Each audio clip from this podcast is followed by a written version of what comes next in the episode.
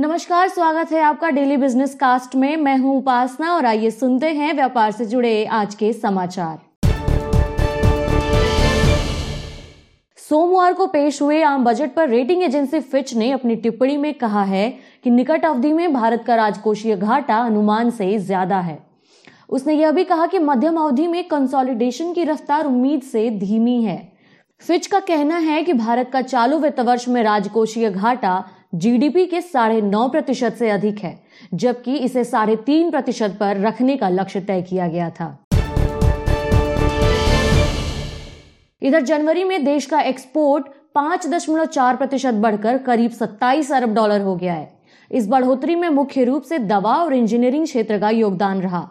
वहीं जनवरी में देश का आयात दो प्रतिशत की बढ़ोतरी के बाद बयालीस अरब डॉलर का हो गया है इस तरह इस अवधि में देश का कुल व्यापार घाटा पौने पंद्रह अरब डॉलर का रहा।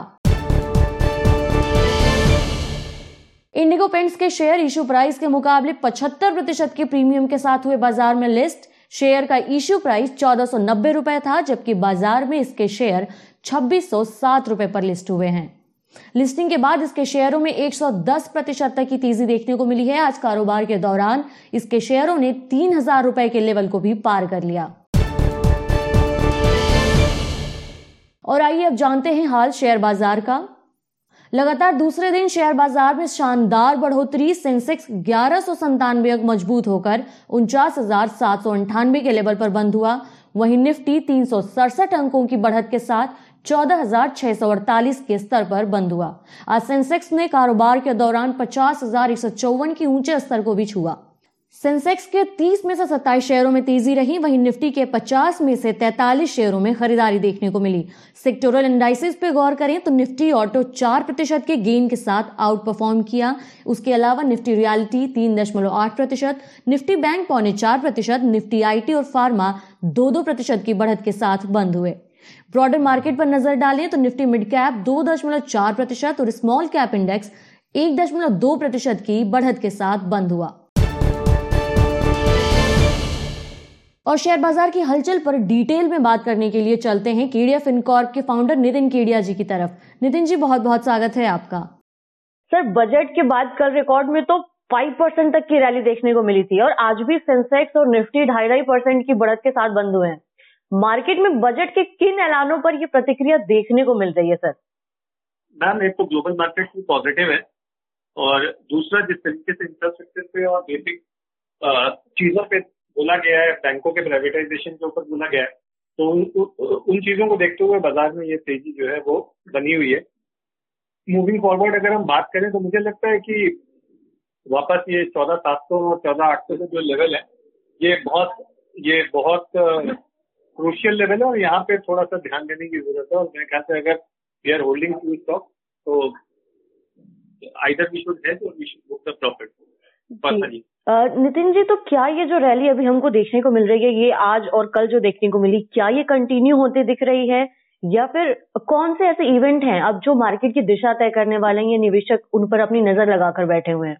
देखिए फ्रेंकली मैं बोलूँ तो मुझे नहीं लगता कि ये रैली मतलब कल तक मुझे लग रहा है ये रैली कंटिन्यू करेगी पर आज जिस तरीके से ऊपर के लेवल्स पे हमने 200-200 पॉइंट का निफ्टी में गिरावट देखी है मुझे लगता है कि ये रैली जो है अब कहीं ना कहीं पॉज का मूव बनाएगी और पचास सौ पॉइंट की निफ्टी में और तेज़ी आनी चाहिए। और वहाँ से फिर हम आ, मुझे ऐसा महसूस होता है कि वापस जो है वो निफ्टी में हम कम से कम 300 से साढ़े तीन सौ पॉइंट की गिरावट देख सकते हैं। और जो ये गैप बना था बीच में निफ्टी में वो गैप भी फुलफिल हो सकता है। चौदह दो सौ पचपन तक निफ्टी का टोटल अनुमान है हमारा कि आने चाहिए आने वाले समय में। जी तो नितिन जी बाज़ार के इस लेवल पर निवेशकों को क्या स्ट्रेटेजी लेकर आगे की दिशा तय करनी चाहिए? उपासना जी, इस समय बाज़ार में निवेशकों को प्रॉफिट बुकिंग पे ध्यान देना चाहिए। क्वालिटी स्टॉक्स डिफेंसिव स्टॉक के अंदर रहना चाहिए। और पोर्टफोलियो के हेज में निफ्टी के पुट ऑप्शन बाय करके चलने चाहिए। विक्स भी नीचे आई है तो पुट ऑप्शन भी सस्ते मिल रहे हैं। तो I think monthly put option पूरा फेब्रवरी वीक पड़ा हुआ है, वो लेके चलना चाहिए। बिकॉज़ आई थिंक कहीं ना कहीं जेनेट एलन का जो एक स्टेटमेंट आया था कि they are trying to work out something where they can charge short term capital gain on the M to M that is something very risky for the market तो मुझे लगता है कि उन चीज़ों को देखते हुए और ग्लोबल मार्केट्स को देखते हुए जिस तरीके से आज डॉलर इंडेक्स वापस तेज बना रहा है अगर यूएस बॉन्ड में तेज़ी आती है तो वापस हम एक ग्लोबल सेल ऑफ़ देख सकते हैं। और India will not be isolated with that kind of sell off तो for me it is a profit booking now ji. Sir आपने बॉन्ड यील्ड की बात की तो आ, सरकार ने अगले वित्त वर्ष के लिए 6.8 परसेंट का फ़िज़िकल डेफिसिट टारगेट रखा हुआ है। इक्विटी मार्केट तो इसे खुश नज़र आया, लेकिन बॉन्ड मार्केट में क्या तस्वीर नज़र आ रही है सर देखिए बॉन्ड मार्केट जो है वो इस समय बहुत कंफ्यूज है, क्योंकि गवर्नमेंट ने thirty thirty six percent borrowing का टारगेट रखा है इनकम में से विच इज़ क्वाइट हाई अगर मैं एक्सपेंसेस की बात करूँ तो हमारे twenty percent expenses are going for interest तो थर्टी सिक्स परसेंट आप इनकम में आप को आप डेट से फंड कर रहे हो, और आपका एक्सपेंसेस जो है वो ऑलरेडी ट्वेंटी परसेंट इंटरेस्ट सब करने में जा रहा है bond market is not happy with that and second bond market is highly confuse कि आगे होगा क्या?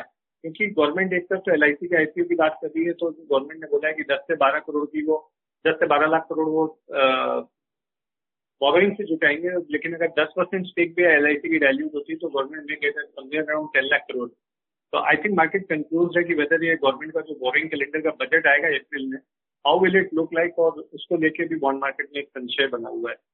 जी।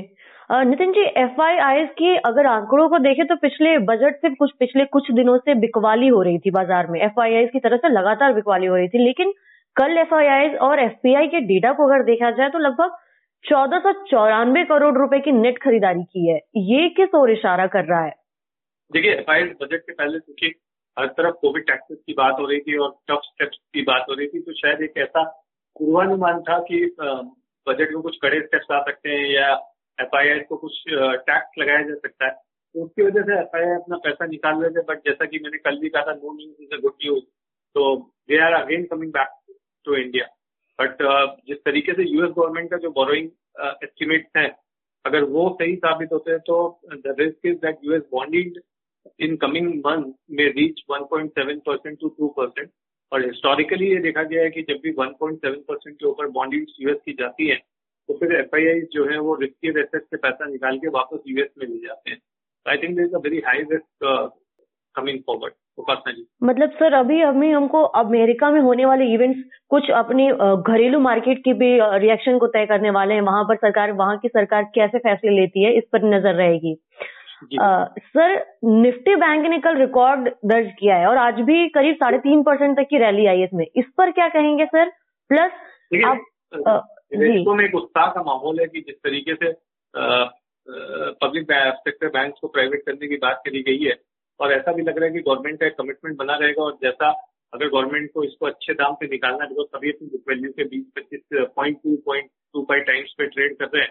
तो गवर्नमेंट भी चाहेगी कि इनको बुक वैल्यू पे अच्छा पैसा मिले अच्छा प्रीमियम मिले इनसे तो आई थिंक कहीं ना कहीं इनके सुधार की बात होगी। और जिस तरीके से एफेक्ट कंस्ट्रक्शन कंपनी की बात करी गई है तो उससे करीब डेढ़ से दो लाख करोड़ रुपया का जो बेड डेट है, वो भी इनकी बुक से निकल जाएगा। तो I will not be surprise if I see bank forty thousand in two thousand twenty one जी।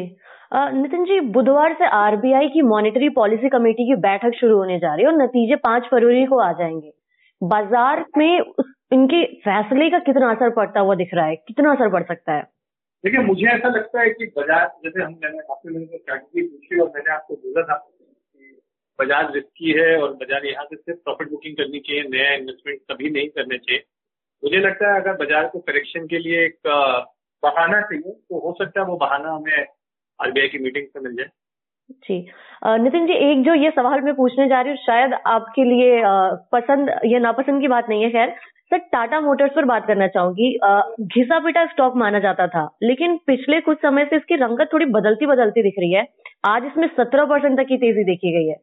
क्या किस वजह से भरोसा बन रहा है सर इसमें? या ये क्या ये टाटा मोटर्स टाटा टाटा मोटर्स का जो सबसे बड़ा प्रॉब्लम था वो था उनका यूके का यूनिट और यूके के यूनिट से ही उनके पास प्रॉफिट आ रहे हैं। यूके के जैसे जैसे ब्रेग्जिट की स्थिति क्लियर होती जा रही है मैंने आज से साल भर पहले भी एक मीडिया आर्टिकल में लिखा था कि टाटा मोटर्स जो है वो आ, आने वाले समय में डबल के आसपास जा सकता है क्योंकि ऑलरेडी ये काफ़ी सक्सेस हो चुका है। All the bad news in the stock is already came in और यहाँ से सिर्फ़ अच्छी खबरें आएँगी और अच्छी खबरों पर बाज़ार चेयर करेगा। अब होता क्या है एज अ ट्रेडर जो लोग होते हैं वो अगर स्टॉक दो सौ सत्तर चल रहा है तो वो क्या करते हैं तीन सौ का कॉल ऑप्शन बेच देते हैं या साढ़े तीन सौ का तीन सौ बीस का कॉल ऑप्शन बेच देते हैं कि अब इतना बढ़ गया दस परसेंट से ऊपर नहीं जाएगा। या फिफ्टी का ई का स्टॉप लॉस है उस, उस स्ट्राइक का कॉल ऑप्शन बेच देते हैं। कुछ लोग शॉर्ट कर देते हैं।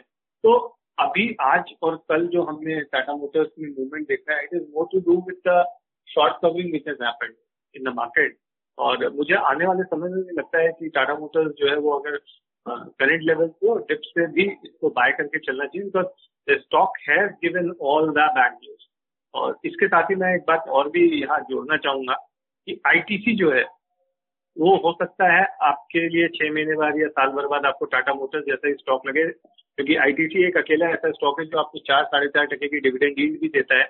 और साथ में वो प्राइस में उसमें पंद्रह से बीस परसेंट एप्रिसिएशन की भी संभावना है। लेकिन आने वाले समय में आईटीसी जिस तरीके से दबा हुआ है, पंद्रह हज़ार करोड़ के केबल प्रॉफिट प्रोविज़न के साथ में तो मुझे लगता है आने वाले समय में जैसे टाटा मोटर्स को हम आज देख रहे हैं वैसे ही हम आईटीसी को भी देखेंगे। उपासना जी। जी नितिन जी एक आखिरी सवाल आज का। कल सिल्वर पे हमने बात की थी तो ज़बरदस्त उछाल देखने को मिला था लेकिन आज काफ़ी प्रॉफिट बुकिंग देखने को मिली है। बत्तीस सौ रुपए तक लुढ़क गया है। इस उथल पुथल के पीछे क्या वजह रही है सर? देखिए सिल्वर में एक ज़बरदस्त कोरिया बना था कि रेडिट यूज़र्स जो दस लाख यूज़र्स हैं वो अगर सत्ताईस सौ डॉलर का भी चांदी बाय करते हैं तो सिल्वर का प्राइस कहाँ होगा? ये वेडनेसडे या थर्सडे सिक्सटी फाइव थाउज़ेंड उस समय इंडियन मार्केट में चांदी थी, तब से ये यूफोरिया बनना शुरू किया। वेडनेसडे थर्सडे फ्राइडे अगर आप देखेंगे तो पूरे वर्ल्ड के ट्विटर में टॉप टेन ट्रेंडिंग्स में से एक आ रहा था सिल्वर स्क्वीन लेकिन ये मूवमेंट जो है, वो संडे से आप देखिए तो टॉप ट्वेंटी में भी नहीं आ रहा है कहीं भी ट्विटर के ऊपर।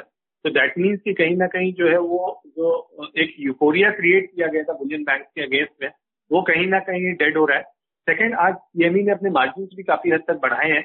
जिसकी वजह से जो लॉन्ग पोजिशन जिन्होंने ले रखी थी, उनको अपनी पोजिशन भी कट करनी पड़ी है और दैट वॉज़ द रीजन की सिल्वर जो है वो नीचे आई है। देखिए सिल्वर में अगर मैं नेक्स्ट मूवमेंट की बात करूँ तो 27.40 और 27.50 ये बहुत इंपॉर्टेंट लेवल्स हैं कॉमिक्स के अंदर सॉरी स्पॉट सिल्वर के अंदर।